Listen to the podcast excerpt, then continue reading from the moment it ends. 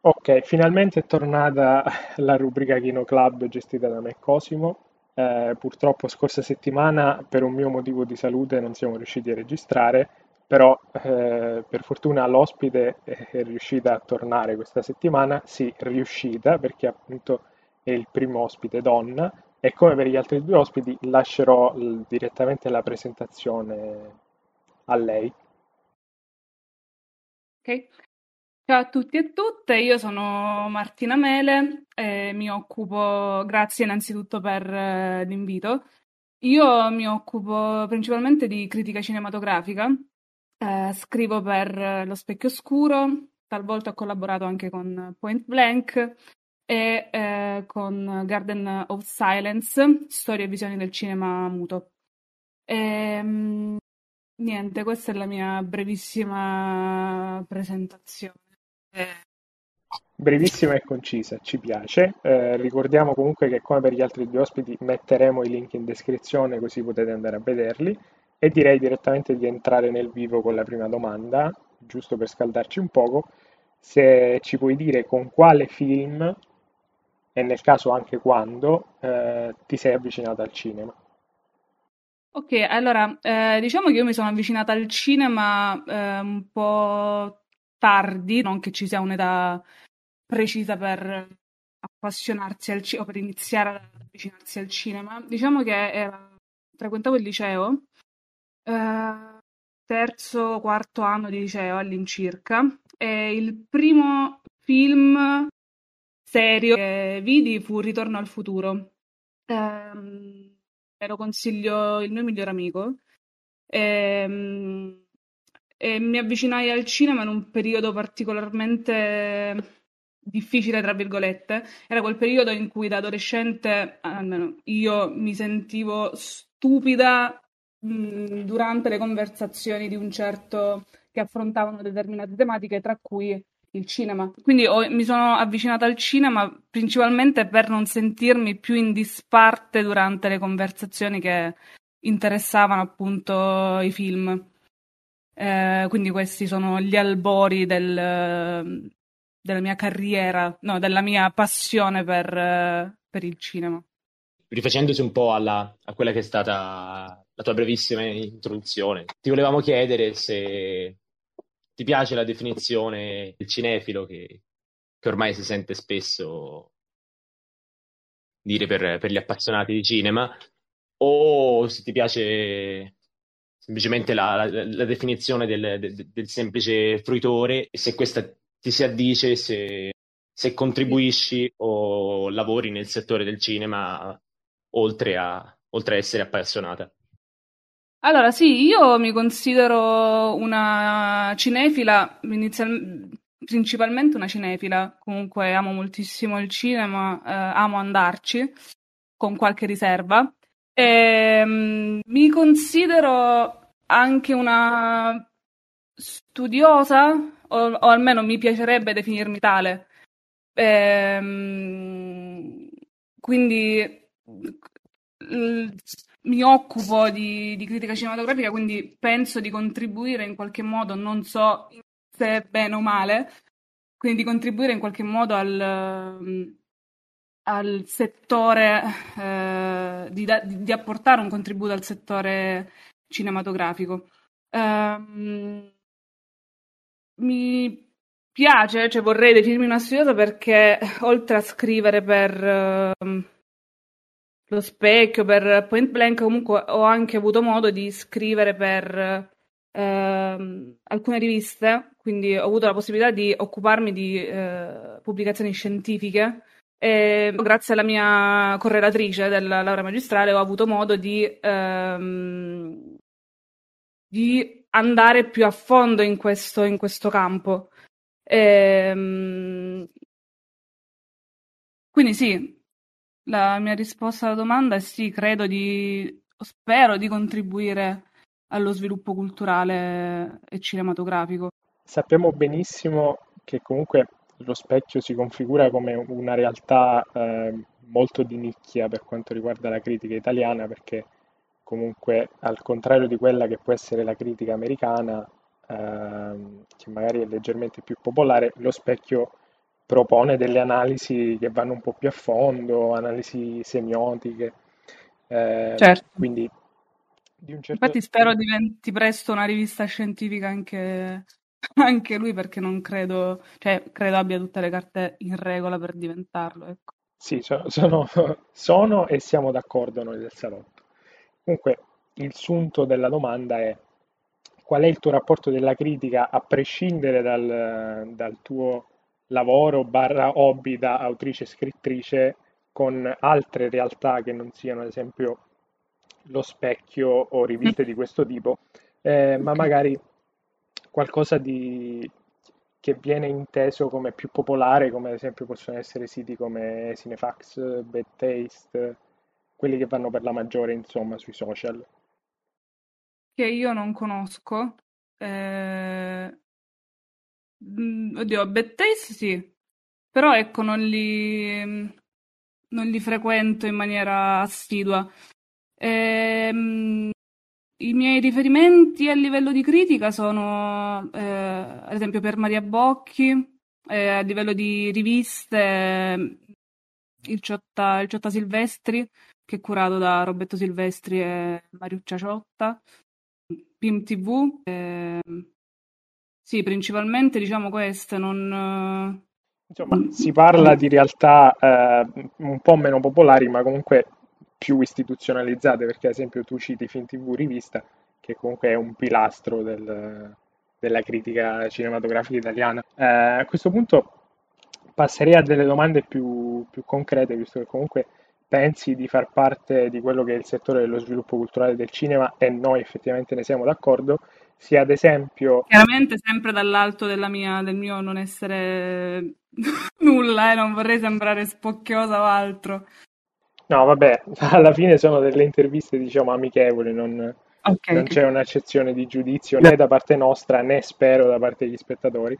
Eh, ti volevo chiedere appunto se eh, per effettivamente uscire da questo impasse che vive un po' la critica italiana con uno spacco netto su quella che è la critica popolare e quelli che sono siti come ad esempio lo Specchio o tutte le altre realtà che abbiamo citato, se aggiungeresti ad esempio storia del cinema come materia al liceo o se comunque intensificheresti quelli che sono i programmi di storia dell'arte, magari da un punto di vista più estetico barra semiotico.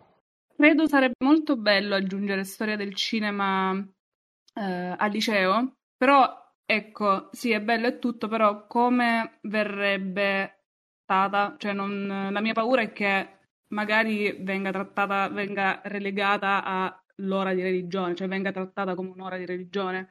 Qui fondamentalmente non si fa nulla. Ehm, però se magari viene affidato il corso, il, l'approfondimento della storia del cinema, viene affidato a un docente serio preparato che comunque la porta avanti per un tempo, non so, un anno, due anni, allora, allora sì sarebbe utile. Ricordo che eh, qualche giorno prima di laurearmi, feci delle ripetizioni di cinema ad un uh, ragazzo, un adolescente siciliano, che faceva cinema a scuola, cioè al liceo, e il che mi aveva profondamente stupita e inorgoglita allo stesso tempo. E, vabbè, piccolo aneddoto. Quindi sì, lo, l'aggiungerei però con uh, le dovute accortezze, insomma, mh, se viene aggiunto nell'ottica di lasciare di mh, portarlo avanti in maniera seria, chiaramente sì. Se viene aggiunto così, mh, giusto per come forma di intrattenimento, non lo so. Insomma, penso sia, debba essere una scelta abbastanza ponderata, ecco. Cambiando completamente discorso, tornando un pochino a quello che era stata la, la, la domanda iniziale e la, e la, tua introduzione, hai detto che, che hai collaborato per, eh, per, il sito Garden of Silence che si occupa di, se non mi sbaglio, si occupa di, di cinema muto. Mm-hmm. Volevamo chiederti quale fosse il tuo film preferito e se hai, se hai una, un, una, particolare preferenza per, un genere, per un regista o per un periodo del cinema che, che, preferisci guardare più degli altri, che preferisci approfondire o ti piace più studiare più degli altri? Sì. Allora, se eh, mi avessi posto questa domanda qualche anno fa, ti avrei risposto indubbiamente che il mio film preferito è The Dreamers, anche se tutte le persone a cui lo dicevo mi guardavano un po' male perché mh, nessuno di quelli a cui dicevo wow, The Dreamers è il mio, è il mio film preferito, tutti a dire no, che schifo. E un altro, andando più avanti nel, nel, tempo, uno dei miei film preferiti in assoluto è La palla numero 13 di Buster Keaton. E per quanto riguarda le commedie, amo moltissimo le commedie eh, degli anni 20, le commedie mute degli anni 20 che hanno, protago- che hanno come protagonisti, ad esempio, Snoop Pollard, Harold Lloyd, Charlie Chase, ehm, Fluttering Hearts è uno dei suoi film, uno dei film con, che vede lui come protagonista, che io credo sia qualcosa di stupendo. E a proposito di commedie mute, consiglio di... Durante la, la quarantena io seguivo un, una rubrica eh, su YouTube che si chiama Silent Comedy Watch Party, che è gestita tuttora, credo che adesso siano arrivati all'episodio 66, qualcosa del genere, che è gestita da uh, Steve Massa e Ben Modell, che oltretutto avevo intervistato anche per, per Garden of Silence che veramente mh, condivide delle perle bellissime. E amo tra i miei generi preferiti c'è sicuramente il noir degli anni 40 e 50, quindi penso al diritto di uccidere, alla fiamma del peccato, la città nuda, tutti i film di Fritz, Fritz Lang. E un altro mio genere preferito in assoluto è sicuramente la commedia. Eh, penso a tutte le commedie con Cary Grant, quindi da Susanna a Incantesimo, a Era uno sposo di guerra, anche tutte le commedie all'italiana. Una delle mie commedie preferite è sicuramente Il segno di Venere con Carla Valeri. E, ehm, e poi di cinema contemporaneo amo moltissimo Dumont e Grandrier. E poi eh, mi interessa moltissimo il found footage cinema, tra tutti i registi, tra i più interessanti del panorama contemporaneo ci sia sicuramente Peter Del Pet, che forse è un regista un po' poco conosciuto. Mi interessa moltissimo il cinema sperimentale, il cinema privato, gli home movies e soprattutto eh, i film orfani, quindi tutti quei, quei film eh, di cui non si conosce il regista, ad esempio, o di cui non, non si detengono i diritti d'autore. Quindi diciamo che questo è il quadro generale del, dei miei generi preferiti, ecco. Hai fatto una carrellata di generi molto particolare e che ho apprezzato. E a questo punto la domanda che mi viene spontanea è, eh, secondo te esiste un cinema di serie A e un cinema di serie B? Oppure il cinema è cinema e su questo c'è poco da discutere? Sì, credo di essere più propensa a quest'ultima tua affermazione, cioè mh, film di serie A e film di serie B credo si limitino ad essere semplicemente delle etichette che non determinano assolutamente il valore di un film. Così come mi piace la, il film di Nicchia di Peter Del Pet, allo stesso modo mh, adoro tutto il tresciume da Alex Lariete a um, Sharknado, eccetera. Quindi credo siano appunto semplicemente delle, delle etichette che il cinema dipenda soprattutto da, da un gusto soggettivo. Mm, ok, è vero che Odissea nello spazio è considerato un film di serie A, ma ci sarà qualcuno che, eh, a, cui fa, a cui non piace. Quindi, appunto, credo rimangano delle mere etichette e basta. A questo punto, eh, visto il periodo da cui stiamo uscendo, comunque magari siamo eh, in una semifase di stallo, vorrei sapere qual è il tuo rapporto con la sala, se magari ora post pandemia hai ritrovato la gioia della sala, visto che comunque siamo tornati ad andarci e quindi con quelli che sono i blockbuster, visto che c'è stato un surplus di, di uscite di, di, blockbuster, visto che per due anni le produzioni sono state in stallo e quindi il 2021 è stato l'anno dell'esploit.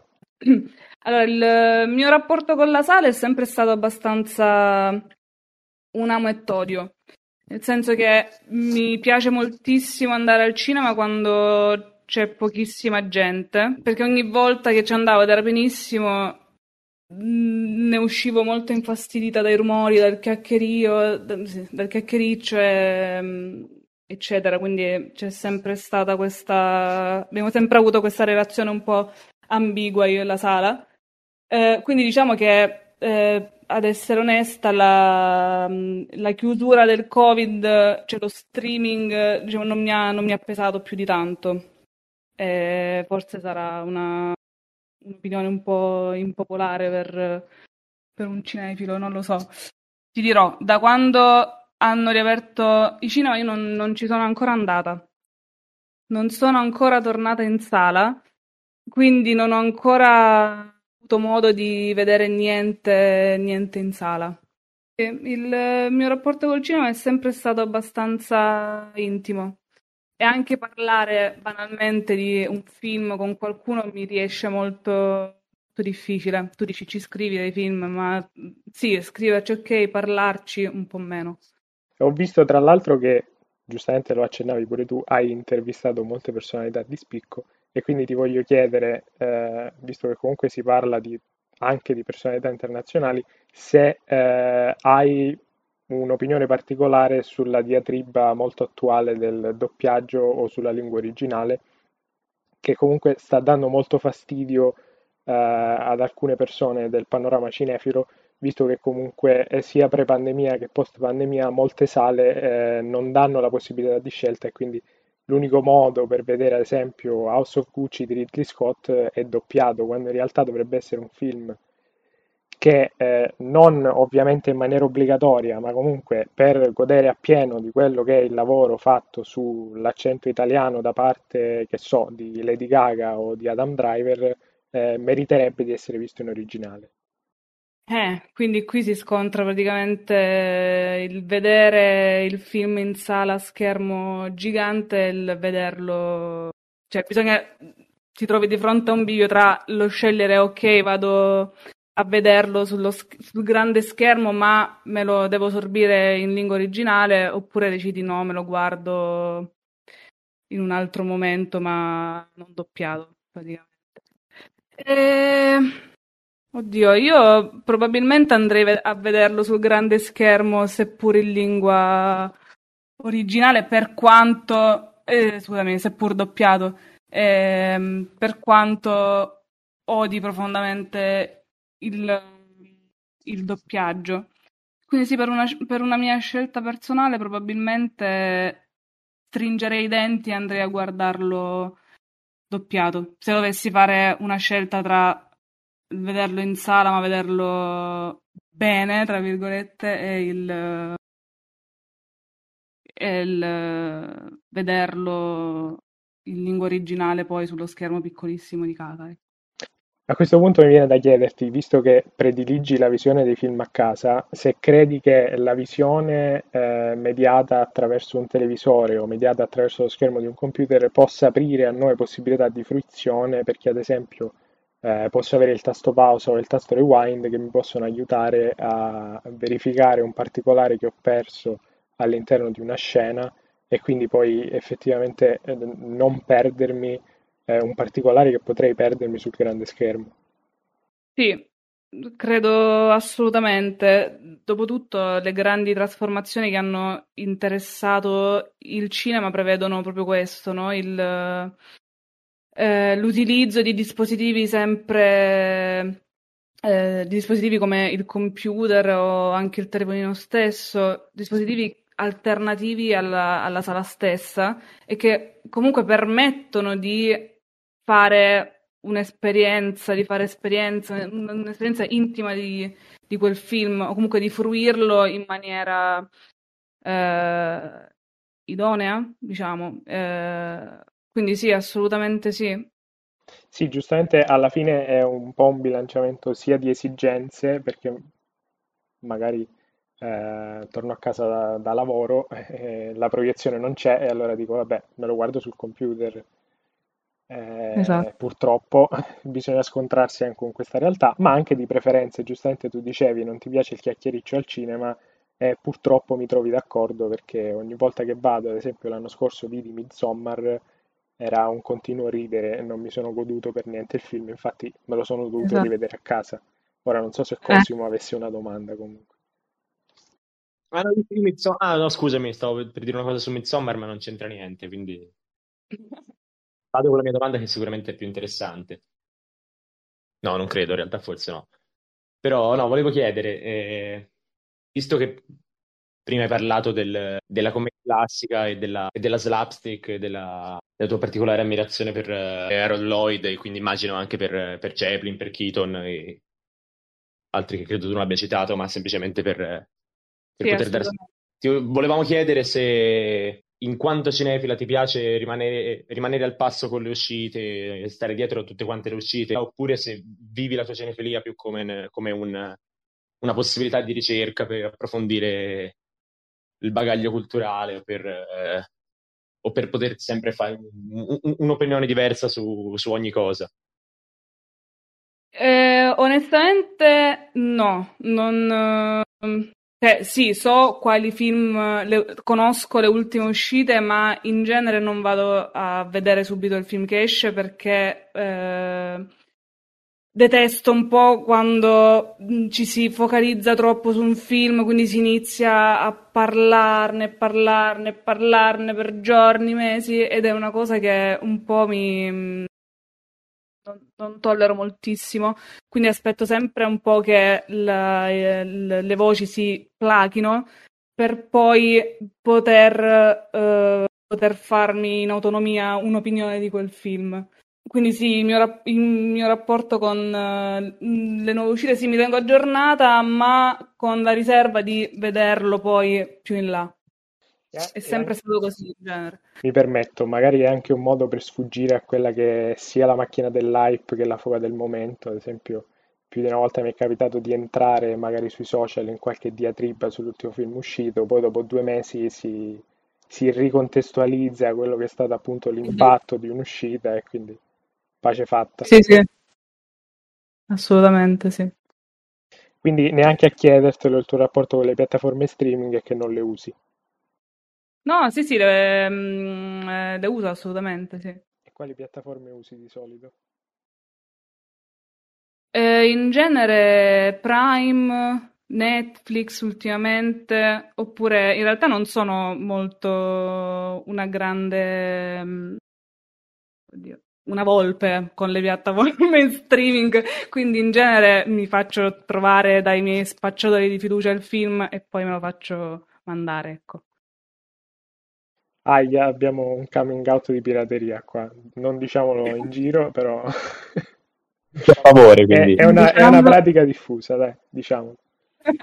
Anche perché eh, purtroppo per esigenze, se un film degli anni 30 non è su Netflix, non è che ho Esatto. molto per recuperarlo, se non è mai stato stampato in DVD. Però, Esatto, quindi o non lo vedi o lo vedi illegalmente. A questo punto mi, mi avvicinerei verso la fine dell'intervista e ti chiederei se A, hai avuto un mentore particolare nella tua formazione di critica barra autrice e B, se puoi e vuoi consigliare sia un film che un libro che pensi non abbiano ricevuto la giusta risonanza, dove per giusta risonanza sarebbe quella che gli attribuisci tu, eh, agli spettatori.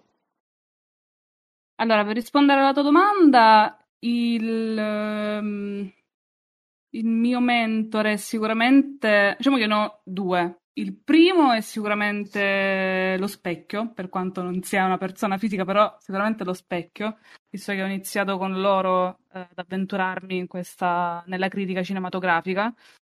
Quindi mm, sì, loro mi hanno dato la, la prima, la mia primissima opportunità di esprimermi in questo senso. E, e poi sicuramente l'avevo già citata prima, Rossella Catanese, che è stata la mia correlatrice e che mi ha supportata, mi ha permesso insomma di, di approfondire determinati argomenti come il cinema analogico, il, l'archeologia dei media, eh, il restauro cinematografico, gli archivi di film, eccetera. Per rispondere alla tua ultima domanda, invece, io con... vorrei consigliare, visto che, come si sarà potuto capire, sono, sono un'appassionata, tra virgolette, di film orfani, o comunque mi interessano come, soprattutto come oggetto di studio, volevo segnalare un uh, archivio di uh, film di famiglia orfani, un archivio digitale, che si chiama I.I. Kadom, di un artista uh, e filmmaker belga, che si chiama Yat Perrigol, si trova tranquillamente su, su internet, ed è un archivio che raccoglie circa mille film eh, di famiglia tra film di viaggio, eh, documentari in genere. E sono tutti film che lui ha ritrovato, ad esempio, ai mercatini delle pulci o nei garage.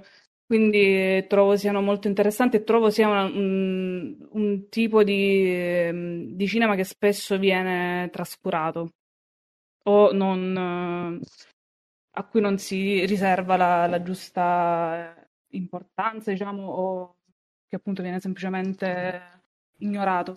O che addirittura non viene categorizzato come cinema proprio perché o non ha una distribuzione su larga scala o una distribuzione eh, direct esatto. video e quindi non viene preso in considerazione come film effettivo. Esatto. E invece un libro o un saggio che ti ha segnato?